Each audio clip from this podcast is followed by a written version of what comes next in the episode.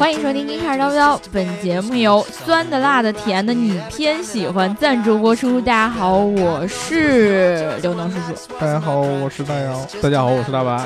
我是大姚那块儿应该当当当当。当我当当突然当。想起来，海昨哎海天王金樽是昨吧？天昨天答应了给那个小白老师那一段儿，然后加音效来着，然后就嗯全、全忘了。这会儿当当当当，我突然想起来了。你哦用用嘴夹就行。对，但是因为是那个听众朋友特别喜欢小白老师笑声，你记不记得哦那，个？对对对，有也那就是个我们舔今舔天耳机那个，也也就是我们今天给我们打赏这个叫做酸“酸的、辣的、甜的，你偏喜欢”，它在嗯另外一个平台上叫做“百变妖精”。对，哦，然后我希望小白老师能听一听我们上一期节目的开头一段儿，然后让他知道他有多么多么的受人喜欢。啊嗯，哦然后呢，这个小伙伴儿现在呢也也是呃非常感谢你给我们打赏，而且还迁移了一个平台，谢谢你，爱你么么哒。嗯，然后呢，我们今天呃也知道当当当当是这个大姚同学回来了，终于回来了。对然后今天是周一，哎，今天是周一，对吧？ 今天为什么是周一呢？我们为什么周一录节目呢？因为刘能来大姨妈了，不要提那些不伤不开心的事情，比如说因为刘能手机丢了，因为刘能染黄毛了，因为刘能来大姨妈了。呃我没有提圣爷那俩，就是 因为前我几觉得天努力的小伙伴没有成功，所以刘刘能来大姨妈了。 喂，嗯， 不是不是不是是是这样子啊，因为啊我们有一个开心的事情要跟大家宣布一下，当然是嗯我们很开心的事情。至于你嗯们开不开心，我们不太确定啊。嗯，就是我们可能你们在听我们这期节目的时候呢，我们已经在某一个地方玩了。哎，对了，我就不告诉你们具体在哪里玩了，怕对你们去抓我们。对，我们本来计划是想去加什比克，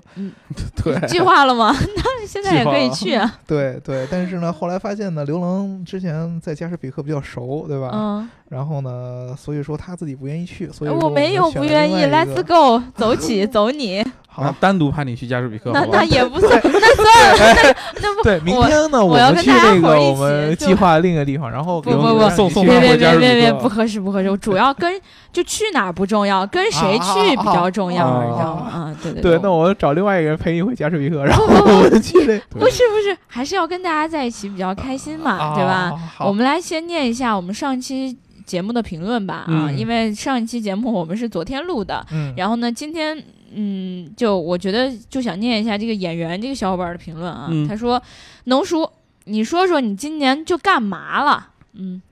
掉手机、拔牙、染黄头发，就三件事儿。嗯还有格林不是骑士队的，是勇士，他们死对头，幸好没当面说他是骑士队，会被大汉揍的。”嗯，对，昨天那期节目你们可能还没来得及听，可能你们也不会听了。对但是呢，这个啊可能是刘老师的一个口误啊。嗯嗯然后呢，然后至于你前面说的那个，我觉得你说的很准确，嗯。然后我现在有第四件事儿，就是我来姨妈。嗯，然后呢，第五件事儿就是我们要出去玩啦，嗯反正就是越来越开心啦，嗯，就是好事儿嘛，对不对？对，这个出去玩的时候呢，还是再来这一把，对，这这是特就别一好。定要提不开心的事 情，是是这样吗？因为这因为这我们这事儿很不开是心 啊，说白了，你来了不开心，他不来你不是也不开心？对，啊对啊，这个是个好事可以儿，晚点儿来吗？ 还晚记十得我个二月再来。那不就只有那就其不他用小伙了伴的问题那了，对，那就就其他不小伙用伴可能有人要开心，那有那人不那开就心。嗯不要不要不要不要不要不要！啊那个，因为上期的评论呢，我也就念到这儿了。但是呢，在微博上面啊，就是有小伙伴跑来我的微博下面私信我哦说要在问留大言姚下问面私题信那嗯啊，然后呢，我一定要跟大姚来先念叨念叨啊啊，嗯，这个叫做纳伊，好烦啊，好萌的名字啊，那一是哪个那哪个一啊？那。做人呢，最重要的就是开心。那个哦纳。啊好，对那个意思，然后他说我是廊坊的，现在正跟小伙伴儿开车在南行的路上慢慢拱，刚到山东曲阜。那么问题来了，我还有一辆一二五排量的街车跟四十八排量的踏板儿，如果骑摩托话摩托的话，长途不停歇可行吗？（括号也就八小时左右。）（括号嗯完呃，那个，首先我得梳理一下他问题的逻辑，就嗯是嗯他刚开始说他跟小伙伴一起在一辆呃汽车上，应该是）我感觉是开车在南行的路上慢慢拱，也可能是意呃就思踏是板骑着踏摩板儿托车跟摩对托的，那不应该是叫开车吧？肯定是在汽车上。他可能习惯这么念了。我我喜欢开摩托车，不好意思啊，对那那那那有一个问题就是，你在开摩托车的话，为什么会在南行的路上慢慢拱？就往南走，慢慢的拱嘛。那应该是说是骑。开汽车的时候遇到堵车，然后才会慢慢拱。还有可能反要一边发微博，然后一边骑车，所以就慢慢拱。反正我不是很理解啊，这个一百二十五的街车和多少四十八的对呃踏板踏儿板，嗯，对，这个街车是个摩托，然后四十八零是个踏板儿。那么它是需要什么？八小时的那个长途骑行？呃，问长途不停歇可行吗？呃，不停歇，其实我个人感觉还是不太行的。为什么因嘞说实话，骑摩托长途骑，你可能骑那个踏板儿，稍微可能还好一些。嗯骑那种，呃，一百二十五的街车，我也没什么太大的概念。嗯但是，一般那种大排量的摩托，骑起来还是挺累的。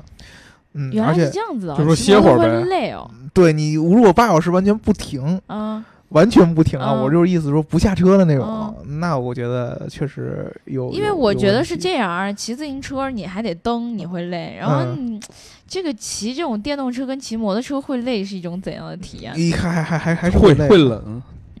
不只是会冷，你在转弯的时候，然后嗯你整个的这个身体包括你的还是会精感神觉也得呃特别集中。对对，而且有一个特别特别特别重要的，就是你如果要长途骑行的话，你身上的这个呃衣着。包括头盔什么的，这个嗯一定要配全，对了啊对了，尤其是你在骑你在骑一些这种国道的时候，甚至于这种山道，然后嗯有的地方可能还相对来说路况没有那么理想。嗯，对。如果再加上有一些天气的原因，比如说要下雨啊这种各种各样的事儿，骑摩托的时候，尤其是长途骑行，一定要做好保护措施。嗯，对，啊皮夹克，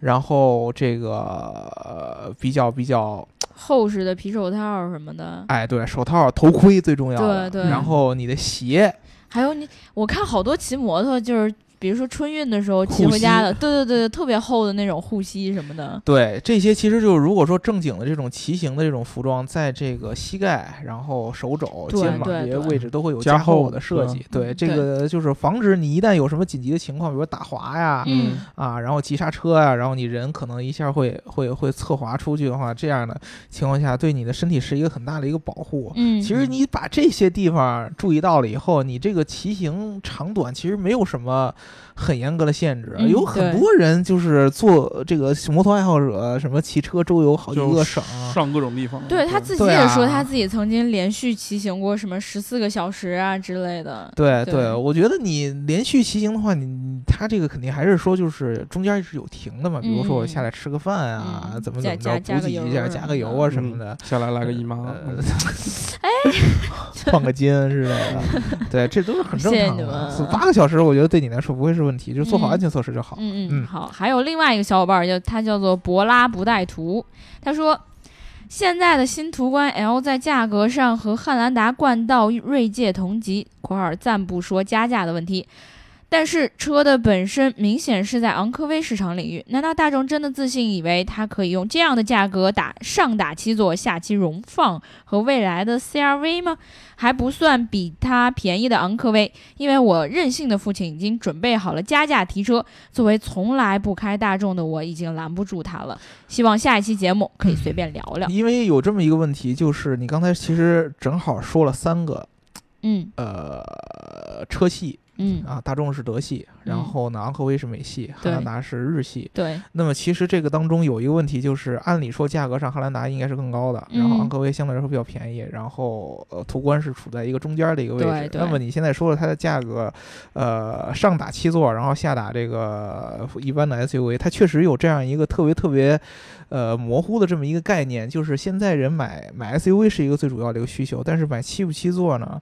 其实相对来说，嗯大部没分有人很那个什么，对，不是一个对刚需，但是大家会觉得我买七座是一个，呃，怎么说呢？可能我会需要啊可有这种感嗯可能觉。他爸想生二胎，呃对，不时之需吧，嗯，嗯就是说到这个价格的问题啊，你说这个。途观啊，嗯这个价格定位到底是何来的自信？ 嗯，你父亲就已经给了他的自信。对，其实就是会有人选择它。对呀、对，这个很很很简单嘛。就是说实话啊，如果你把这个品牌去掉，嗯完全从车系上说，德系、日系、美系，你像咱们这种年轻人，可能相对来说看的比较开，但是对于这嗯种老一辈的人来说，这三个车系里边儿你选哪个？德系啊，啊，对啊，尤其是这种上了岁数人，一般都会选择德系的。我选择美系，啊因为德国和日本都是战败国，讨厌他们。我们这也是上了年纪的人会对对想的对是吗？呃，对，对这这这也有可能我们吧嗯。很讨厌。对，所以说呢，其实呃，大众这个车，单单从品牌角度上来说，嗯还是在中国有一定影响力和真的认可神度神车党不是白交的呃对，啊！说神车党真的不是白教的，我觉得对，所以说呢，我觉得人家只要是还活着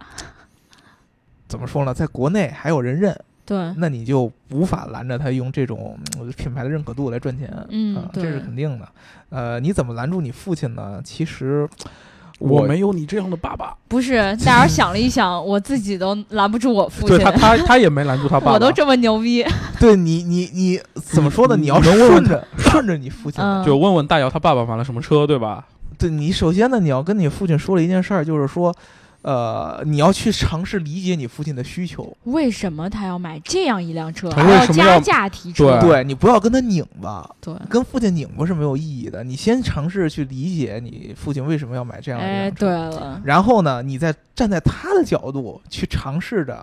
换一个那种，去优化他的选择。对对对对对你你我就这么说，你想让他完全按照你那套购车逻辑来是不可能的。对对啊，你只能从他的这套逻辑和你的逻辑之间尝试着取一个中间点没错。啊，嗯这样比较合适一些。嗯，大姚的回答，今天这两位小伙伴满不满意呢？如果你不满意的话，可以继续在我们的节目底下评论， 嗯，对吧？因为其实小伙伴每次这私信问我的时候，我其实挺懵逼的，对，而啊且你问我这个问题都那么那么长，而且前面还加了一堆跟好像跟这个问题貌似没有什么关系的话，你我知说道的吗 凑，字数，不好意思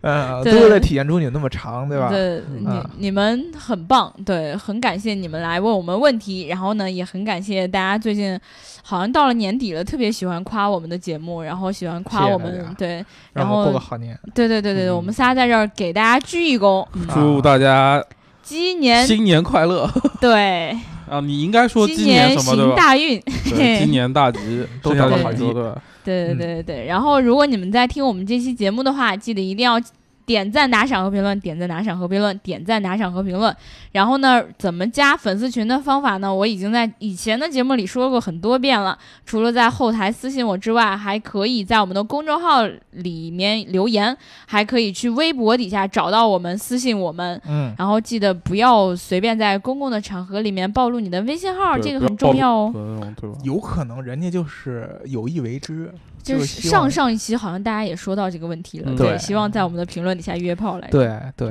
好多人喜欢欢在公共场合暴露自己的器嗯官，为对呃为为为为为了说解远了，嗯决说远解了，决你的这个公不开他心的问微题信也是某种器官用来约炮嘛。说远了，说远 了啊！那我们今天其实呢，因为大姚跟大白都回来了，然后呢，啊这大白个哦老师，你之前去哪儿了？昨天约啊啊，对，哎我然还后这真不知道。这个 对事你没看我今天走路有点异样吗？儿，呃，确实， 对呃这个菊腿菊花长有点儿点开不太 对。外外八字，外八字。对，然后呢，就是我们其实呃，还是想跟大家来聊一聊他在美国，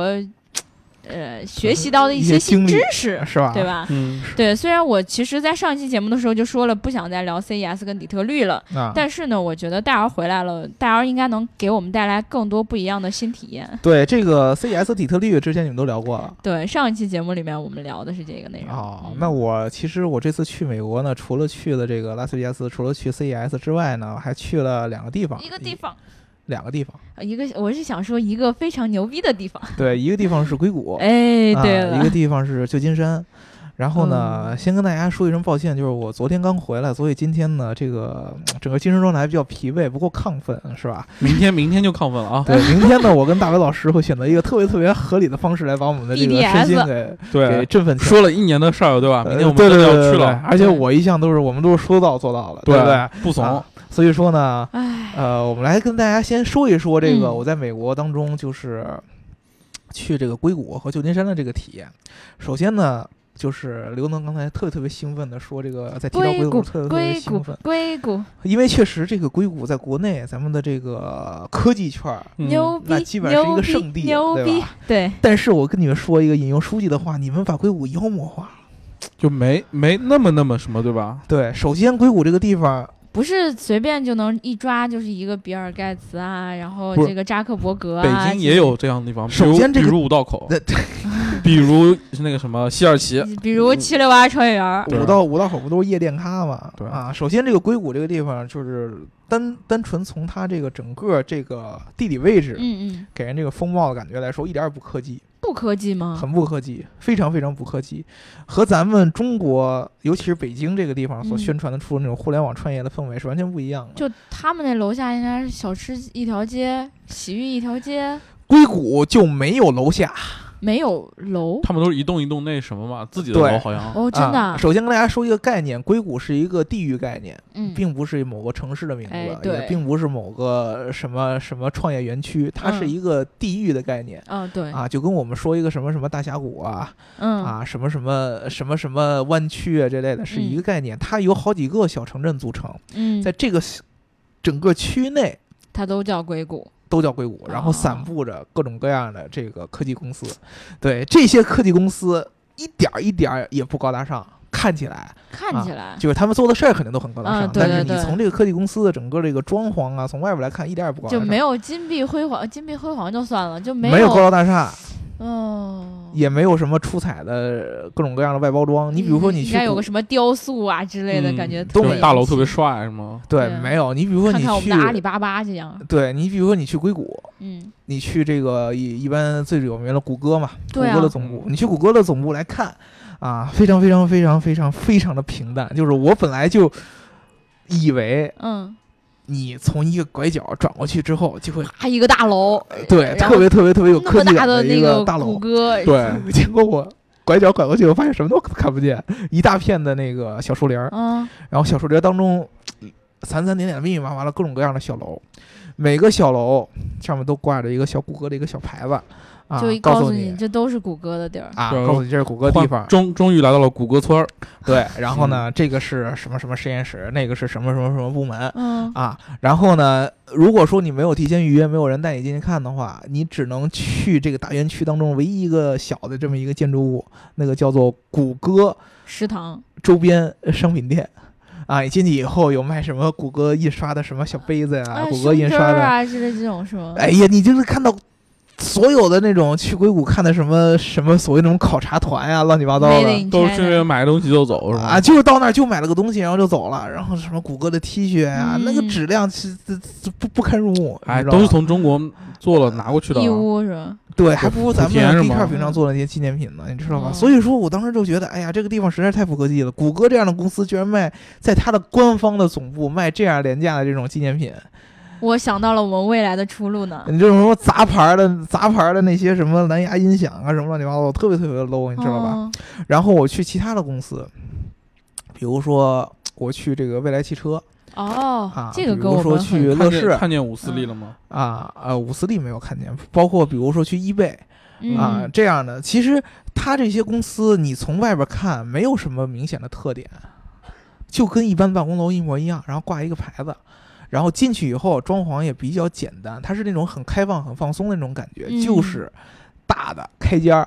然后所有人散在那儿，散在那儿，跟我们一毛一样啊。啊，对，没有什么隔那个工作间哎隔开对就对散在那儿，然后嗯会议室，然后一般的这个楼就是三层，只有三层。只有三层，就跟我们现在那种创业园区特别特别像。嗯啊，七六八那个创业园区其对对实有点对硅对谷的对感对觉，但是它的那个楼也没有七六八那个厂房显得那么那么大个儿，啊，因为为它整个硅谷的那个地区其实挺大的，嗯，啊，它各种各样这样小楼散在这个、树呃林这么大的一个啊对区、区域对当对中，然后你平常基本上都是开车，嗯上下班儿，然后呢，呃，你住的地方也是散散落在这各种各样的这个硅谷的这个整个这个城市里边儿，一点儿没有咱们一般大城市当中那种紧凑感和这种科技感，就也没有那种快节奏，感觉大家都互相之间也不说没话那有嗯种感 觉。没有，非常非常的这种乡村生活。啊，你知道吧？所以说呢，我是觉得咱们国内把硅谷都给妖魔化了。可能这种气氛容易科学家什么工程师容易出哎，出这个这个倒是，对哦效率高一点，对吧？？包括我去这个硅谷当中最著名的大学就是斯坦福嘛，嗯，啊根本没有斯坦福没法跟我们大刘刘利能兹特比别激动，我说我刚从那儿毕业，根本根本没法跟我们大利兹比，你知道吧？只有这你种怎么怎么比着比着比利兹了？就好像听 众朋友知道利这兹什么这样好似的像有那么一点点不要脸啊，为什么呢？就是斯坦福比不了利兹，是比不了。哪方面？从这个学校的底蕴上和啊从这个学校整体给人的感觉上来说，从世界排名上是吗？底蕴是怎么从学校校园里看出来的？啊呃，我可能我我我我这么说吧，呃那你咋不说二外呢？呃二外？你就比比这么二跟外，你对说，啊嗯 对对二外这个学校跟北大比底底蕴是比不了的，嗯嗯，对吧？是完全比不了的，因为对你从这个，你从你去北大里边看。嗯北大里边你能是找到最最早京师大学堂的一些这种痕迹在，嗯，对嗯对吧？啊，你能看到这个学校的底蕴所在。那么你像硅呃斯坦福这样的学校，由于它这个建校历史其实并不长嗯，啊啊，我其实我不知道斯坦 福是不是， 哎万一哎，查出来特别长怎对对么办？对，如果说特别长的 话，我在这里给大家道你个们歉历。史保护的不好拜个早，哦对年对对，给给给给你们道个歉。但是这个学校确实我看不看不出特别明显的这个，不是你这句话其实能得罪多少多少斯坦福校友，特别不是对吧这个其实证明这个学校厉害的地方，啊嗯这个是个人认同感的不一样你。看我回来找不来了，啊，呃这让这个他确说实，因为斯坦呃从从学术角度上来说，斯坦福你像什么在硅谷这个地方，它在科技领域它的这个地位是非常非常高的。对但是你从这个学校单单的这个学校本身的样子来看，你是看不出来的。这一点才是厉害的所在所在的地方，就这是叫说什么时而不华，硅谷是一个做科研干实事儿的地方，对对，对，它并不是我们想象的那种说是高大商，上的我，觉得就是特别浮商战啊躁什么什么的都在那里发哎生，biu 对 biu biu biu biu 对，的并不是我们想象的那样特别特别浮躁的一个一个地方，嗯它就是一个非常非常非常朴素。非常非常非常一个平静、安静的、静谧的这么一个地方，嗯啊，根本没有我们想象的什么快节奏什么的啊。然后每天这个市中心呃从都没有市中心，就是整个沿着你这个硅谷的这个它最核心的那条路叫北嗯一街，有这么一辆小火车，然后小我火车，就是跟咱们那个城铁一样嘛。啊我嗯坐这个城铁，然后从这儿，然后到各种各样的公司去看嗯啊。这这个这个城铁你能看到，就非常非常的普通，甚至于有点说挺破的，跟咱就那你个我想象中应该是一辆无人驾驶的， 咱没有，然后就没有是浑身应该是银色的，呃对，然后完了之后大玻璃窗户那种感觉。其实根本没有，非常非常普通啊！你你你从这个整个外貌上来说，根本嗯看不出来这是一个科技发展的一个中心。嗯啊所以就跟我们一样嘛，就虽然我们坐落在这个楼里面，可能大家没有看出来我们是你个咱这这样个的楼公科技司感已经 非常非常强了，好吗？对我，对啊但是我们还是隐藏在其中嘛。对、嗯这个，所以说呢，这个硅谷是一个你不能从外观嗯，来评判它的。对嗯，而且我也觉得这个就是人厉害的地方，就是我真正有实力，我是不需不不需要显在外边的。我呃不是那个陈老师以前说过了，美国人不是一有实力就我怎么怎么样，我怎么怎么样，怎么怎么样，这只是有美中国人的国性格才。问题，中国人一般才是会藏起来掖起来的，因为因为你的实力体现在什么地方？嗯啊，你比如说呢，美国它的实力体现不在底蕴上，它的实力体现在我没有底蕴，所以说我可以建立在一些新的一些技术发展上，这对是它的实嗯力所在。所以说呢，他出来给你讲的时候，他会告诉你的实力多多多多多嗯那多对强。非常但自是信嗯你。对，但是你看有没有什么美国的公司，除了你像特斯拉出来说我的工厂什么什么样，你见过美国公司出来秀它的硅谷总部吗？哎，还真的是我，我可能是被特斯拉洗脑了，所以我一直以为大家的公司就应该特别高大上啊，呃他特别会牛秀你的逼，工厂。嗯，对，你比如说，你像我们锤子嗯，会秀一下我们最新的锤子大楼，对吧？对，啊，挺挺挺帅的。嗯，啊，你看没有硅硅谷公司出来秀一下，你看我总部是什么样的？因为它那个楼打出来以后，它的这个科技感的光环就没有了，嗯对？吧？然后我们往下说说这个我去的第二个城市，就是后来又去旧的金城市山旧金山。嗯，旧金山这个地方，你就能感觉到呢，这个美国的经济确实是在下下下滑，确实是在下滑。川普上台了，不要慌。因为有一个特别明显的一个，因为我以前呃也没有经常去美国，嗯，对我去的美国城没市有也不经多常。去，嗯然后我就去了两回嘛，第一次就只只去过洛杉矶和拉斯维加斯，嗯然后这次去还去还还去了一个旧金山。旧金山给我的感觉就是，它其实算是美国最早的那一批大城市，哎，对，为什么叫旧金山？因为呃就中国人发明的吗？这名字？对这个金山是指它的一个金矿的一个意对对思。对对对嗯，然后呢，旧金山有一个非常著名的一个建筑 叫金门大桥嗯，嗯啊，就是一个横跨这么海海湾的这么一个大桥，然后对对沿着对两边有一个山口，那边就是原来大家去挖金子的地方，所以叫金门，非常非常简单的名字叫金门。嗯那么叫旧金山的原因就是后来这个大家又发现了一个找新到的新金的矿，金山， 对，然后呢，现在这个地方就叫做旧金山。所以说呢，其实最早旧金山这个城市是非常有代表意义的，它嗯象征着美最早财的这个富美吧国淘梦想，金什么嗯的吗？对，就是美国这种我来美国发家致富，对，American Dream，对，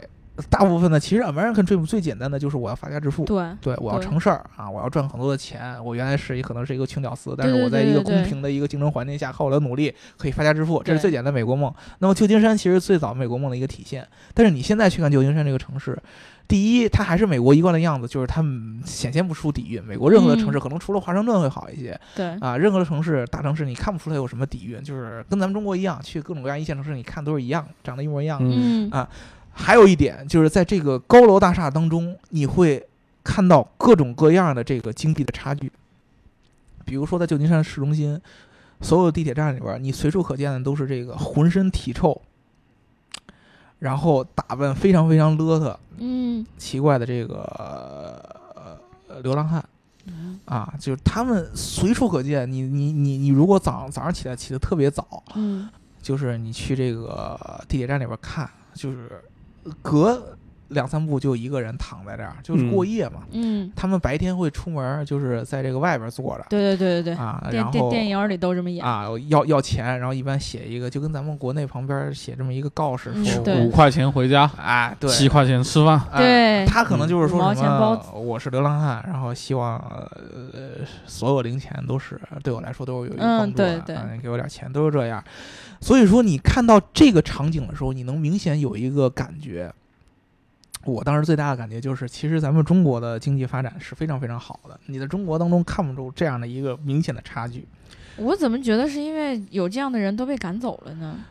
这也是一我我觉得这个不一定，嗯，呃，怎么说呢？这也算是一种经济的一个体现。嗯说实话啊，就是你还政府还有有有财力，嗯，或者说有精力去管这些人，嗯嗯，去治这些人。对对对，你觉得美国他希望有这么多人在大街上这样吗？应该他也们是也他们是一个自由的国家，你想要饭我也不拦着你。呃，其实其实按理说是可以的。我看到其实警察是非常非常愿意希望把这些人给撵走的。警察每天早上起来会过来跟跟那些人谈，说这个呃我们有各种各样的收容所，有怎么怎么怎么着，然后那大姐就不理他啊。我其就要这实样大姐是个线人，啊， 这这种情况，在美国，尤其在旧金山这个城市，已经变成一个算是一种标签儿级的一个存在了。我我以前觉得这是一个个别现象，就但是有一天他突然没有的话，你会觉得这个城市怎么了？呃，对你现在去了以后，你发现就流浪汉这个文化，我觉得流浪汉以前不是管总，我记得跟我说那个嬉皮，嗯，对，但我现在觉得流浪汉就是一种嬉皮的一个代表。嗯，啊，生活特别特别的自由。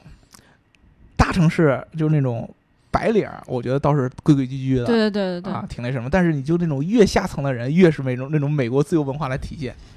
就我记得去年他也说过一次，就是那个流浪汉跟他要那烟，啊，对你那还有没？啊我回对来要给我女朋友什呃，么的，对对嗯对太屌了，我天，对，大街上就是他们流浪汉这种相对来说就是生活水平比较差的，他们是嗯可以不管不顾的，我想骂谁就骂谁，对，就大街上站在街中间就可以骂，见谁就骂这谁。跟跟我们那附近流浪汉也挺像的。我小时候特别害怕他们，因为见谁就骂。啊对特别啊，恐怖其实我我觉得这种自由我宁肯不要。嗯，对，嗯呃，我觉得反正我个人去了，我感觉我我我挺膈应的。嗯对，第一，你像我坐什么公共出行，那个到处都是那种什么排泄物的味儿，啊，然后狐臭味儿。我这个城市我不想去了。你再往下说，我真是因为因为本来这个城市就没什么可玩儿的嗯啊，你除了看这个城市整个的风貌，没什么可玩儿的。那我我我又没租车，我又没嗯车。然后我就坐这个公共出行，到处都是这个各种各样这样这样的东西。所以说，其实对我来说，我觉得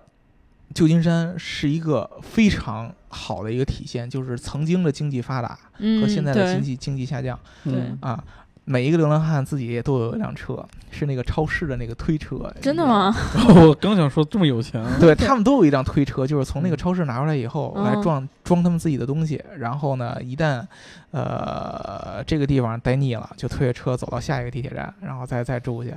啊。然后警察如果要赶他，他又再推推车推走，都是这样。然后大部分流浪汉会带一条狗流浪汉与狗，啊，嗯对，就这其实这是一个非常非常非常非常标配。你看着其实一个挺伤感的一个画面，你也知道就为什么川普上台以后会说这样的话出来，嗯，因对，为确实你能看得出这个国家有这样的问题，面临这样的问题出现。对，嗯，你当你看到这个东西，我觉得一般老百姓也会失去信心的。嗯，哎呀，他可能美国人见怪不怪，但是你对我们来说，我们中国好歹还还还还还爱面子。嗯，对，中国人就是好面子，啊，撵走也好，还是说怎么怎么着，他肯定也是有嘛。但是撵嗯走怎么着，起码我们还给人营造出一个 try to be nice 的这么一对对个对人对他的基本上已经就不管了，就扔在那儿啊，也也没有人愿意去收收留他们，还是怎么怎么着，是这么一个问题。对，所以我觉得就是说，如果不是真的自己去看一下的话，我嗯们可能对永远对那个地方抱有某种幻想。对呃确实都都是是从电影里对看来的嘛。对对对对对，其实我前两天那个凤姐不又又开始出来写写文章嘛，啊对啊说她在美国怎么怎么着。其实我在美国，我有一个特别大的一个感觉，就是你去的这种各种各样的发达国家，我觉得就是文明程度最高的还是在欧洲，嗯就文明程度啊，哦，啊，因为毕竟欧洲它是底就是蕴，底蕴，底蕴它多一些，对，对。然后呢，经济原来是美国，现在嗯你看经济发达程度，你在中国看大城市，绝对是发经济发展程度特别特别特别强，就感觉大家就砰砰砰往前冲的那种感觉。就是你看不出中国。就是大城市一眼看上看上去啊，你看不出有任何经济萧条的东西。对，起你码挣在我挣们这五千， SOHO 附近，对你挣五，千块钱，人家看觉感觉你像挣大几万一样哎，， 对对，啊对你吧看不出我们穿的经济人上模有狗样，萧最后条回到了对对地铁房对的对地下室。对呃，对对就真的是这样这样，真的是这样。就是我们在面儿上，你大城市你看不出这经济有任何萧对啊条的。嗯美国是没有这样，美国就是萧条直接给你摆在摆在账面上。嗯你，看拉斯维加斯，你能明显的看出呃富人和萧条人的这个明显的区别。嗯底特律更是萧条就是萧条，那旧金山也太是萧条了。对，就是旧金山也是富人和萧条，明显的就给你摆在账面上。那它它有这么一个明显的这么一个区别。嗯，对，所以说你要真是我从觉得生存角度上来说啊，我觉得其实还是中国活着最好，真的是。你们真要是去了美国，你会感觉有一个很艰难的一个适应期的，你不会觉得嗯很顺心的，没有你想象的那么那么好，哇，美好的到处地上哎，撒着对金对子，对对，谁都跟你 try to be nice。你过去以后，那个流浪汉过来跟你呃骂你、说你什么的，很正常的一件事儿、嗯嗯啊，美国人都见怪不怪的。特别就是当当你是去那个城市开始打拼的时候，对啊这种感觉就更是受这到样歧了。视啊，什么是很对多很多，对并没有对你们想的那么好。真对的，，嗯。但是其实我们说了这么多关于你去的见闻之后，嗯，我们是不是要该说一些哎，我已经这困了。这期后节这目一的期就聊到这儿恍然大 悟，哎我们聊的什么玩意儿？哦，好像都聊了二十多分钟了，对，对，我们现在已经聊了半个小时了，是吗？对那我这一期就聊到这儿要吧，留留着下期聊算了。那对也可以吗？先先录完了，好吧？嗯，啊，对，这你剪成两期，我们再录一期。那我们是不是中间还得说一个？那我们这一期就先聊到这儿了。 那个自己决定了啊。嗯呃，这个是这么个事儿，就是我们之前我不知道，其实他们他们两个聊聊昨天聊 CES 聊的是什么？哦，我们没有聊你想聊的那部分，我们只聊了一下大概的趋势。好，对聊了一大概。我们今天呢，其实 CES 今天有一个特别特别重大的话题，就是人工智能和自动驾驶这么没一个错联系，。这就是我们哇哦给你开的那个前面的那个前戏。呃，对，就是之前那个呃人工智能，大家一定知道特别特别火，就是从嗯那个阿、 AI，对，从那个阿尔法狗嗯，对，下围棋下赢好多人，对吧？然后当时就出来一个概念，就是两种学习，嗯，一个叫机器学习嗯啊，一个叫深度学习，嗯，对吧机器学习跟深度学就是习， Deep 和？machine。 Machine，对，嗯呃，，其实这两个叔叔同源都是算算算一类，就是深度学习是机器学习当中的都一是个机器学习吗？呃分支，哦，对，啊然后它跟自动驾驶有什么联系呢？就是我其实现在要问问你们俩一个问题，就是你们问刘能吧，我我不想回答，为什么 不想问？我怕回答不 上。不是不因为是很简单的一个问题啊，嗯就是你们想象当中开车人在开车的时候嗯是怎样一个流程？人在开车的时候是怎样一个流程？就是我对要把人自己来说是怎样一个流程？哦，让我想想看啊，先认知周围的环境，你看这种刻意，特别刻意特，别刻意， 对，不是啊，那那你说人肯定要先知道一下周围是什么样的情况嘛，啊然后完了之后呢，再开始呃决定自己要做什么了。嗯，然后当然你知不知道自己要去哪儿，你得嗯先知道自己要去哪儿，嗯，对然后完了之后你再根据周围的情况来判断，判断完了之后你再做出相应的反馈。其实刘能说的其实差不多。对，那么其实说实话啊，嗯所谓的人工智能，就是在尝试用机器来替代人类的这些决策，哎，对，对吧？那我们自动驾驶也一样，就是。用机器来替代人做这个驾驶的这个行为，那么我们嗯人在开车的时候，其实你了解了这个人工智能的一些它的尝试做的一些事儿，你才发现人的这个智慧有多么多么的厉害，就是人体是多么发达的这么一个一个一个组成，就是我嗯们人在短时间内干了这么多事儿，对，对，驾，驶其实你把它完全梳理下来，就是一个从眼嗯，到脑，最嗯后到四肢行动的这么一个过程嗯啊。首先，我们要从眼睛嗯， 来观察整个周围的路况，跟我说的一样、嗯， 对，你要观察这个路况，这个观察说起来简单，其实包含很多步骤。 对对对，第一，你通过看，你要感觉出来我是在什么位置，没错，你要为自己定位。哦对。啊，就是你首先你会有一个想法，我要去什么地方。嗯，然后对你通过看周围，哦，你发现我在我的这个路线规划当中，现在是一个什么位置，我已经离走到它哪有儿多了远啊？我对还离我的目的地有多远？啊我现在嗯应该朝哪儿走？这是第一个对，对啊。第二个，你的眼睛还有一个任务，就是你要看啊，你要通过眼睛观察时周围各种各样实时发生的环境。比如说，突然有一个姑娘出来了，哎，她挺好看的，我要去看一眼啊。突然前面出来是蹦出辆车啊，我要去去去避让它，有这么一个。然后在这个观察到了这个呃各种各样的奇怪当中，你脑子会有一个判断：这个姑娘过来了，我是应该停下来多看她一眼呢，还是应该继续往前开呢？就有人撞死我他。我满脑子想的时候，这姑娘就是过来了之后，一下躺倒在你的车 前， 对啊，呃，又是一个老奶奶啊，我是应该是减速呢， 还是应该赶紧绕开呢？嗯对吧？前面马上就要，呃前面有一红绿灯，我是应该加速直接冲过去呢，嗯，还是慢速等这个红绿灯变了以后我再去走？哎，对，啊，这个就各种各样的问题都是你要去判断的。然后你判断完了以后，你再去让你的手，嗯，啊，让你的四肢去这个呃做这种开车这样的各种各样的嗯动作和对行为，嗯是这么一个过程。那么机器怎么能够完成这样的复杂的一个流程？那么通过什么来替代眼睛？就是通过摄像头、啊，各种各样车身上这种传感雷器，达，嗯，对吧？对，激光雷达，专业，还有啥来着哎？你毫这米波雷达你。这一下 讲的我们小伙伴都听不懂啊。没对，有对吧接着说，这都就是是名字而已。怎么来替代眼睛？嗯就是传感器。对啊，传感器现在就是刘能说了，刚才很多种，这都算传感器，嗯这是第一个。那么传感器就是通过各种各样这个摄像头也好，捕捉到对的画面，对对对激光雷达捕捉到了这个3 D 的这个画面，反馈出信息，对，然后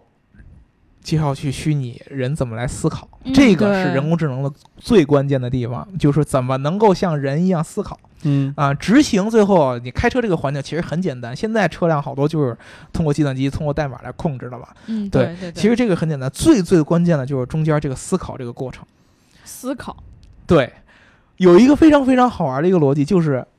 你们两个想一想，你们能够形容出来你们自己是怎么思考的吗？我不能，因为我刚才听到你说思考这个的时候，我就嗯有点懵逼。我想说，我我我思考这个车该怎么思考，嗯，这完全就是难以想象。对，连对话都说不明白。对，哦嗯思考是无法形容出来的。对，你可以跟他们说我在思考，但是你跟人说我是怎么思考的，啊具体哎，对，非常非常难形容出来，因对为其实这个人思考过程中，他所涉及到的这个感性的因素和理性的因素都有。没。错，没错。那么一般的这个机器学习是怎么模仿人的思考的呢？是只能在一些特定的任务当中能够模仿出人的思考能力，比如说我们之嗯前说的下棋。下棋的时候，为什么下棋的时候比较好模仿？我觉就得是下棋是偏理性的东西多一点吧。因为为下棋很简单，我们的目标是一致的。它哦有对有规则，就是怎么样才算赢，这哎个东西对是输进去的呀。对，对，第一就是我们的规则是固定的，嗯，我们的目标是固定的，然后我们的周边环境是固定的。对，嗯我们下棋，只要是正常人，都是为了赢去下，对对嗯对吧？？啊，然后呢，只要是正常的这个情况下，都是按照同样的规则，不会有比如说你跟你女朋友下棋，然后她耍赖什么的， 对，都是在固定的规则你女下朋友面哎真我讨我脑厌我脑补了一部小电影，不好意 思，啊，是吧？然 后然后下下棋突然就怪我怪我怪我，变到变到别的游戏了，是我我吧分心了，我分心了。对，所以说在这样的情况下，那么只要你给这个机器足够多的数据，嗯，对对，啊比如说告诉我之前各种各样的大师是怎么下棋的，对，怎把么它对输弈入的，进它的那个系统里面，对你还可以分析到。对，怎么怎么下棋嗯的，然后怎么怎么对弈的，然后通过怎么样的逻辑，怎么样的招数是对的，嗯怎么样的判断是不对的。你给它足够多的数据，嗯，然后呢，用一个足够强的一个学习逻辑代码，它就可以自己按照这个数据生成新的代码出来。啊，就是你教计算机怎么写代码，然后计算机就可以自己帮着学习，按照你的嗯数据，最后嗯它就会有一个这个完全生出一个通过数据来生出来一个逻辑，这个逻辑你是形容不出来的。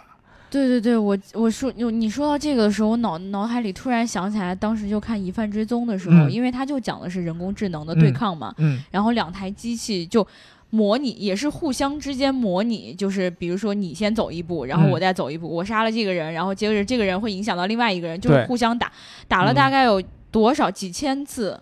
然后比出一输赢来，对这种感觉就跟人工智能在学习的时候那种不不断的对模仿、不断的去实验对那种感觉是一样的。对所以说这种机器学习是要大量的数据对对来支对撑的对，啊。这个数据其实对于你像下棋来说是很简单，我们嗯下棋，比如说国际象棋啊，包括一般的咱们中国的象棋啊，对，各还种有各样跳的棋啊之类的，对各种各，样的大师的棋局都有嗯，啊。你只要把这些棋局呃弄成一个数据，呃这个机器可以识别的对数据对，你给它，它就自己在那儿学。嗯然后呃，只要你不断的优化他学习的方式嗯啊，最后他就可以变成一个大师啊。为什么我们现在说这个围棋嗯和我们现在说的自动驾驶和我们刚才说的这个普通的一般下棋有什么不一样？嗯，就是因为它的规则和环境是经常会变化就的不，确定哎对性非常多，没有一个固定的一个套路。而且当你机器做出任何一个决策之后，嗯，它都会对这个环境有影响。对，没错，啊，这个是怎么理解的？比如说，我们举汽车开车的例子啊，我在一个红绿灯嗯之前，我有一个并线，对吧？当这个并线过程当中，有一个车想要并线，嗯，想加塞儿，想加塞儿，我是让还是不让？这个问题特别特别，咱们咱们想起来很简单，但是对于机器来说非常非常非常复杂。对，第一，我可以选择让，嗯我也可以选择不让对，啊。如果我选择让了，对方有可能非常非常快的立马切进来，有可能表示一下敬意，慢慢的切进来。嗯啊那不是情谊， 对我如果选择不让，那么对方有可能还要硬切进来，有可能不切进来。对，有可能对什么都对不干对嗯你任何一个选择，对于接下来的环境都会有影响。嗯，呃，不会像下象棋，我我下了一步错的，这个规则还是这样；我下了一步对的，这个规则还是这样。嗯，对，我我在开车的时候，我可能选择激进的驾驶和选择保守的驾驶，达成了结果对周围环境的影响完全不一样的对，嗯，嗯，啊。有有，比如说你在英国，哦，不是，你比如在日本啊，所有人的驾驶都很守规矩。对嗯对对，啊保那么守的驾驶行为，你在激进的时候，对方可能还会守规矩， 嗯，但是你对在中国，你在激进的时候，对方有可能过倒过来撞你了。对非常激进，就会更加激进啊，，对啊，这样的变化还还还受这个环境还受地域的影响对嗯啊！你这种情况下，单纯的靠这种机器学习的这个简单数据的堆积是不够的，所以需要深度学习，深度学习在某些情况下也是可以应用的，比如说像围棋，嗯围棋嗯，规则也有，但是围棋当中的变化就特别特别特别多嗯了。对，所以说，深度学习是更加更加多逻辑化的机器学习，嗯就是我让这个这个呃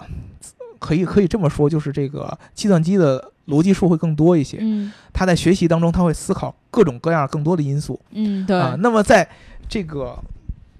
在这个自动驾驶环境当中，你要有一个叫增强学习，增强学习，或者叫强化学习，嗯，这个就更难了，就是因为它要考虑到我任何一个情况下我做的决策对周围环境的变化，啊，这个是非常非常非常非常严重的一个问题。这个和我们一般学的下棋有什么区别？嗯，就是下棋你对数据是一个量的一个本质上的一个强化堆积。对，就是我只要把以前那些高手下的那些棋局拿过来给这个计算机，计算机都可以来学。怎么学？很简单，我们之前看过很多的这种电视里边节目去复盘一些大师的棋局，嗯，解说员会在中间突然停下来，他下一步下了一个错误。对如果说他按对的下，啪啪啪啪啪，接着给你模拟出完全一个新的棋局出来。哦，对对对，计算机可以这么这么学习的，因为它规则是不变的嗯对，啊。对了以后就是会这么着继续往下发展啊。然后你会发现那个解说员非常非常快，两个解说员这个说啊，这这一步这么下一步，对这个对立马就对跟一对步，对对对对呃嗯立马一个新的棋局就出来了。它可以完全这么着快速的模拟出来。对，但是在驾驶环境当中，你是模拟不出来的。你告诉我，我告诉你，我之前的这个数据当中，这个人是踩紧急刹车的，嗯，然后后我，然后你现在要把它改成一个油门儿，你能模拟出来他踩油门儿以后具体情况会是什么样的吗？你完全模拟不出来。对你连他踩油门深浅你都想象不对到，，因为他在踩油门儿之后，其他这个环境当中，所有人对于他这个反应的判断都是一个感性的。嗯，对，我有，我今天可能心心情，情不好，不好嗯哦，你踩油门儿，我他妈就要撞你啊！对，啊，有可能我今天哎呀心情挺好的，或算者了是算了，我让让你吧，，对，或者我看见，哎呦，这个人呃是一个女孩儿嗯，啊，我是一个有有职业道德的老司机，我是一个不爱的人应对该，我是想我想撞他一下，然后要个电话有号码。啊职业道德的老司机，嗯啊，我我我就想，哎，还是让一下吧啊，感觉不还有是什就么像干就好事儿的，万一就像大飞老师说对的啊这种啊，我就想要个电话，然后蹭我就你一蹭下蹭他啊，硌你一下，我这个要电话都有可能，你完全模拟不出来的，嗯而且你是无法判定对错，对，你在象棋当中，就算出现紧急情况，比如说这个人突然一下断片儿了，或者说今天状态不好，下的各种各样的是昏招，但是没有关系，到最后嗯只要赢就好了，对，或者只要判定输赢就好了。你在驾驶环境当中无法判定输赢，嗯，你没有一个输赢，到最后只有一个达到一个新的一个交通状态。这对个交通状态没有输也没有赢，你也没法说对，你也没法说错，对，有人说我我不给他让是对的，有人说我不呃给他让是对的，你无法判定出对错，这样的环境才是非常非常复杂的。说明什么？就是你每一次更新你的算法，都需要再去重新就等落于实是到一次新的学习，实际环境当中嗯重新去模拟，重新去收集数据，重新去学习一遍。嗯，对，嗯啊、这个是非常非常复杂的。这也就是为什么我们现在说这个自动驾驶是需要非常非常多的数据积累才能够才才才能够完成。对，就你刚才说的那些情况，我光想一想，我要是一个机器的话，我拒绝，你根本就虚拟不出我来。我拒绝学习这么多东 西。对，因为机器它是无法像人一样这种这种模拟完全模拟出思考，它只能对通过观察足够多的数据，对，通过这样的概率 嗯，来去判断以及去模仿人的一些决策。对，因为我觉得人脑里面有更多的，还有包括感性的认知，嗯，然后还有道德的判断，嗯，更多的这些东西是让他会影响他的决定的。对嗯但是机器呢又很简单，它明明这个世界就很简单，是规则来决定一切的。对，但是呢，好像到了开车这件事情上面， 规则一直在变。对对对对，我的对规则一直在变，我判判定的原则一直是在变的对啊、我我今天可以为了舒服而开车，我明天对可以为了撒气而开车，对我后天可以为了不开车而开车。对对对对对，对每一个人的规则也都是实时在变化的。对，有可能你破罐破摔了，嗯我就怂了；有可能你破罐破摔了，我更破罐破摔了。对这这种这种感觉是一直在变的，所以说机器要虚拟这个是非常非常困难的。嗯对这个不解决掉，我们就会面临一个非常非常非常困难的问题，就是我们之前说的，当自动驾驶的车和人为驾驶的车处在同一环境下，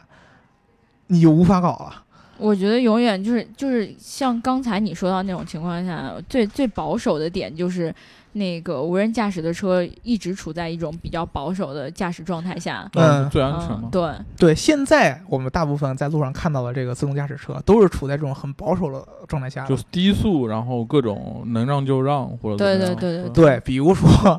我在并线的时候，我比如说我正常并线，嗯你像咱们中国没有人会给你让的，基本上是这样。除非哦对你耍流氓硬切进来，对对对，你一直你一直这种慢慢的，哎呀，谁让我一下，等等等等等，就跟我过马路一直过不去是一样的。对，没有人会给你让的对，大家都呃不让不让，那就一直开过去。现在的自动驾驶算法就是，我绝对不会用这种激烈的这个驾驶行为硬切进来。嗯那你在中国的结果就是，到最后你根本就并不进来，就出不去嘛，嗯对，你就出不去你。就在三环上就绕圈儿呗。对对，只只有只只有这样一个，因为它无法去冒这个险，因为嗯一旦啊、你这个硬切进来，有的车强行的这种不让你，对这个机器就不知道该怎么算了。对，这样的问题的情况下，现在的这个自动驾驶测试车是解决不了了。只有在足够多的、更好的算法逻辑以及更多的数据积累的呃之后，才有可能出现。嗯所以说呢，我们现在看到的这些自动驾驶车，尤其是特斯拉之前说的那个，说已经有了足够的硬件和足够的技术支持。严格意义上来说，这都是屁话，因为它无法模拟出我们人的这个判断能力。对，就算我们人的判断能力，有时候我们还经常出失误、出错呢。我觉得更不要特斯提机器了。特斯拉所说的那种，顶多是很多在规则上面可以，就比如说你如果要这样的话，我就可以这样，哎，对吧？它只是一和二之间这种抉择。对但是如果说真的说咱们说到更复杂的情况下，我觉得它是没有办法处理对的。嗯，这这个其实可以简单理解特斯拉的逻辑，其实他们的逻辑优先级肯定是安全嘛。嗯，对可，能他们自动驾驶车，比如说在遇到他们解决不了的时候，他们的第一反应就是停车，对就基本上都是这个操作，包括对它未来的自动全自动驾驶也肯定是这样，遇到一些特别紧急情况，它肯定会提醒你，因为它那个接车管本要么身是接管，接管，然后嗯人去接管，然后二是如果人不接管就就停车或者怎么样，其实对就这个逻辑。啊对嗯对对，现在机器就是很简单，面对它一个解解析不了的复杂情况，嗯它要靠不边然停它命令人接管，要不然它就停车。对，对好多选择有靠边停车，包括美国那边好多那些测试车也都是在遇到解决不了情况的时候，就是会直接在靠右，然后就找到合适情况就在路边停车。嗯对，这个是不可能叫完全自动驾驶的，对，对这肯定是有问题的对啊。所以说呢，不解决这个问嗯题，我们将来无法往接着往前走。对，所以说完全的所谓的完全无人驾驶，必定是只有无人驾驶车，没有有人驾驶车，包括对道路里面所有的。元素都是可控的，虽然说你不能控制一个人的思路，但是你可以让车提前知道人在哪儿，提前知道这个拐角的这个栏杆在哪儿，或者怎对么样，对对对是这个对意思。对，有这么一个问题就是。如果说突然有一天我们周围所有的车都自动驾驶了，那就没有问题。对，但是这种情况是不可能出现的，总有这对么一个演变的过程。对，可对能五十年、一百年才能就做到可这个能我事情觉得我可能等不到那一天。如还是果还说四岁如果说今年 CES 上有几嗯个事情的发展是让我觉得对这事儿看到有希望的，就是这个呃深度学习。嗯，深度学习是一个现在能解决这样问题的最好的方法，嗯就搞定决策层嘛，搞定决策层，就是怎嗯么能够模拟出人的这个在开车时候这个思考这些逻辑嗯，啊，以及还能保证足够的安全，这个是非常非常非常所非以常所以说，我难保觉证的得深一度个学习它必定是不带那种个人感情色彩的一些东西，就嗯非常理智、非常冷静的一套决策嗯逻辑，而不会说去带人的感情色彩。有的人是比较肉，有的人是比较什么激对，进这样因因为子。你没有办法去做这样的选对啊择，对嗯吧？因为你一辆车就是一个性格，嗯你不可能说我今天你你这些人坐在车上我就这么选，我明对啊天你那样人坐但在车上我现那在么选。其实有一些这种设计这产品的时候，就会觉得说，你根据你的你个人驾驶习惯来决定你车的一个，比如说发动机和变速箱匹配这样子。其实这种是一个学习人的性格的一个过程，但之后嗯在自动驾驶的时候，其实这种逻辑基本上是不存在的，因为对对，对，其实呢，在围棋当中已经有这样的先例出来。阿尔法狗的那个围棋，就是围棋，其实在我们的一般的这种规则类游戏当嗯中，已经是最博大精深的之一了。对，因为它的嗯变数非常多，变数因为非它常多，而且人是在围棋当中有有不同的棋风的。我可以是激进型的棋风，对我可以有是的保守型的防棋守风我了可有以的实力哎以对对弱，你是对可以玩这种战略出来的。啊它每一个计算其实非常精细的。如果嗯说深度学习可以靠这样的东西赢机器、赢这个人类的这个棋手的大师的话，他一定是在这方面已经做出了一定的决策能力了。对它就是根据你的东西来做出我的反馈，就发对现它哎，本你是这样一就个人，嗯本身是没有性格的，对你是什么性格，我就用一个克你的去套路去打，就对对，因为它这个是无断有下边的逻辑，嗯就是当你一机器是不断一个一个逻辑数往下走的，就是一个逻辑我做完了以后，对，就是你还要套另外一个逻辑再进去，对然后再对套另外一个逻辑，这个是为什么叫深度学习嘛？嗯每一个逻辑都在往下深度，这个逻辑数越来越深，越来越深，越来越深，这个叫深度学习，就是这个逻辑永远不完。对人就是这样的，我们在思考问题当中，这个逻辑是一直往下走的。对啊就我今天吃什么？哎，我吃了这个，我会不会不想吃那个？哎，我对，吃那它个是会不会怎么一样？环套着一然环，又后我明套着一天环会不会不来姨妈？会不会各种？哎，不会，不好意思啊。 对，它是一环套着一环，一直啊是一直这么一个走。但是呢，在围棋当中有一个很重要的一个问题，它的嗯结果还是一样的。对，而且你在下围棋的时候，他的对手是不变的，就是你他你的画风永远对是这样子的。对你对啊吧比如说，你今天跟阿尔法跟阿尔法狗说，他能不能看智能判断出对方是一个老人，我今天应该诚心输给他。嗯，这个机器呢，现在能不他能跟做聂到？卫平下的时候，反正没输，好吧？对，就这样的问题才是在这个驾驶环境中特别特别明显的，因为驾驶环境中没有输赢，只有最重要是安全。对，对啊啊，下围棋没有什么安全不安全的，赢了就赢了，不会说赢了那个对方对方自杀去了，不不开开心心自。杀去了。如果是这样的话，他机器能做出合理的判断吗？对对，而且你知道，在道路上面，你同时要遇到的车辆太多了，嗯你不可能说我哎，我这辆车我知道对你用这个方式，嗯我你那辆车我对你用那个方式，嗯，他短时间内很难做出这样的判断，对对吧？对比考虑下完棋之后这个人会不会自杀，我觉得更来说更难。对对对吧对，所以说呢，现在其实我们跟大家说一个挺明显的一个结论，嗯就是人工智能。嗯啊、在其他领域内的应用，比如说我们一般的制造业，模拟机器人儿哎，造东西，这个嗯规规则很明显对，对，啊。然后比如说我们演奏乐器，嗯，这个规则很明显；比如说我们下棋，这个嗯规则也很明显、或嗯者说一些智能家居，啊。智能方家面居对这些，比如说语音识别对啊，这些规则相对来说比较明显。对对对啊，对你说什么就大概是什么意思。对，嗯对但是你在这个驾驶环境当中，你现在人工智能只能说它是一个合理的往这么走的一个方式，嗯，但是还远远没有到实现的这么一个一一一个一个地步。千万不要觉得，哎呀，我们人工智能牛了以后，驾开车我们就可以怎么怎么怎么着的，一定不是的我。嗯我就是这么以为的。对你刚才说那套逻辑，你如果说你把这个人做开车的时候判断这个逻辑想明白，嗯，然后你再想明白机器是怎么学习的，你就会发现中间的这个差距是非常非常非常非常大的。嗯，所以这么看来，我觉得做一个人真的是太累了，因为你每天要 想的嗯 那东你西还，是做条狗吧， 不是？我觉得做狗也挺累 的，是吗？做一个，我觉得嗯机器都好像就，因为它只是不断的学习，不断的去重复嘛，嗯对吧？然后人，你看你每天要遇到一件事情的时候，你要做出相应的判断，嗯，而你这个判断的过程中，又因为很多因素决定了你这个判断，对然后你这个判断的结果又导致了你接下来的这些经，你你逻辑乱不乱？ 我你这个乱判断的结果会导致别人对你的判断的变化， 对对，然后别人对你的判断的变化然又后会影再响你次新的影判响断的结你果。对对，对这是一环套一环的，一环对套一环的。嗯不对，过，相对人的判断逻辑来说，我觉得机器有一定优势。就比如说，在自动驾驶的时候，其实你不单单是通过传统的传感器去识别别的车，因为你还具备比如说车车通信的功能。哎，相对来说，这样的话会减轻很大的一个决策成本，是因为你知道你附近的车想干什么，它可能会提前告诉你我要变道了，或者我要怎么样。其实相对来说会，因为你开车的时候，你不知道你隔壁那个人想干嘛，但是你如果是自动驾驶的时候，你你知可以道你旁可以边提前车知道想干，什对么，他其可实以他也想往那个方向去，他可能也想并道或者这怎么个样是除非是双方都是在自动驾驶对，的但情况下但才有这意这义这个不是了，就是说，其实如果你的车不是自动驾驶，但是它也可以相对来说向对外去一个传递信息的呃。比如说他可能，我觉得你说的那一点，比如说他有变过，呃，有有打灯的习嗯惯，对，有它一对打吧灯，然后它你这车知道，就比如说你对人可能没知道，但是你的车就知道，哎，这个车要变道了，或者对说，然后你可能去有个判断，因为你人的话，其实感知没有机器来的明显，然后嗯，就你的感知是会受到外界干扰，但机器是不会的。对，是吧？而且你你能知道隔壁的车想干嘛的时候，其实相对来说会轻松很多。这个是一些通过别的技术手段来降低你这个决策的难度。其实，就是机器的洞察力嗯对啊，和嗯感知力是可控的，对嗯对，而且啊时间也是比我们要更就对反它应的反行馈为啊特别快，也是嗯对可控的。但是对人最强的地方就是我们的感知是不可控的，对，就是就是有，你比就如是说我你们跟的姑思娘，考，你跟姑娘判定聊天的时候，对吧？你就看不见边上男人了。 对我们的思考和对判定是不可 控的。对，哎，最神的是，比如说你刚才就说到打灯这件事儿，嗯你就比如说，就有的人就不打灯，对有的人先不说不打灯的嗯情况，就是我我我刚才我想变道来着，我一嗯想，哎，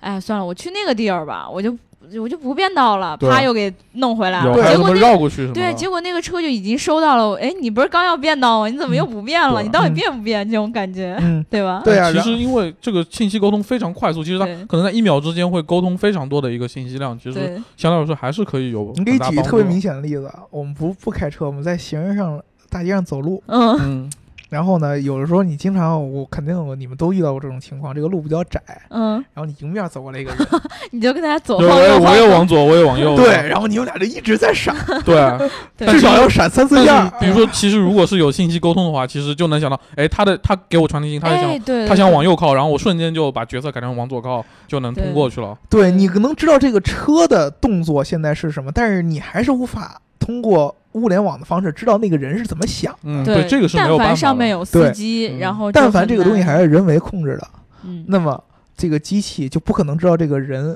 完全知道这个人是怎么想的对，啊，以及这个人将要怎么想，对嗯，这个机器是模拟不出啊来了。只能说降低他们通信之间的难度，对但是不能对完全肯定是有帮助，但完全解决是需要两边都是机器去沟通的。对对对，完全解决呢，只能希只能希望你的这个算法更加更加的已经深到不能再深的这个层次，以及或者说你的数据积累得足够多，嗯，已经把人各种各样的反反应的情况下，那这个时候 AI 已经很恐怖了，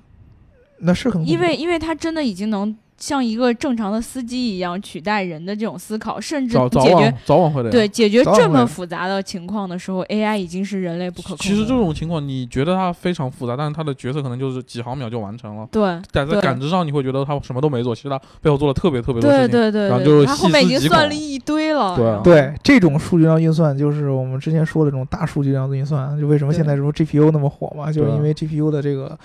它运多算大数据它量核的心能力多嘛，很多线强啊程。可以一起去做。对对对，这个问题我们以后单独再跟大家聊吧，那扯的对东西太长。对对对，大家现在只要知道这个人工智能和自动驾驶是这么一个关系，嗯，是为了替代我们人的这个决策能脑子力，嘛，就是你的对脑子。替代你的脑子的能力。嗯传感器那些都是替代眼，对，也然对后呃一些现在电电动控制，包括黑客黑车，然后就是它能用电脑能控制，都是控制的问题。嗯，那么最重要的、最关键的就还是脑子的问题。这个脑子的问题，现在已经找到一个方向可以去解决了，但是离解决还非常非常远。对，嗯所以跟我一样，就期待自动驾驶能够赶紧到来，然后可以自己不用开车的姑娘们，我觉得现啊先在。找先找个会开车的男朋友 吧，哎，对了，要么嗯就是找一司机吧，嗯，司机吧。就找一司机，然后完了之后呢，就能够一直开车带着你的那种，嗯对吧？所以就是暂时呢，它确实还离我们比较遥远，嗯我们期待它能够快一点到来，嗯，对吧？那我们今天这一期呢，就先聊到这儿啦。嗯然后呢，未来的几天里，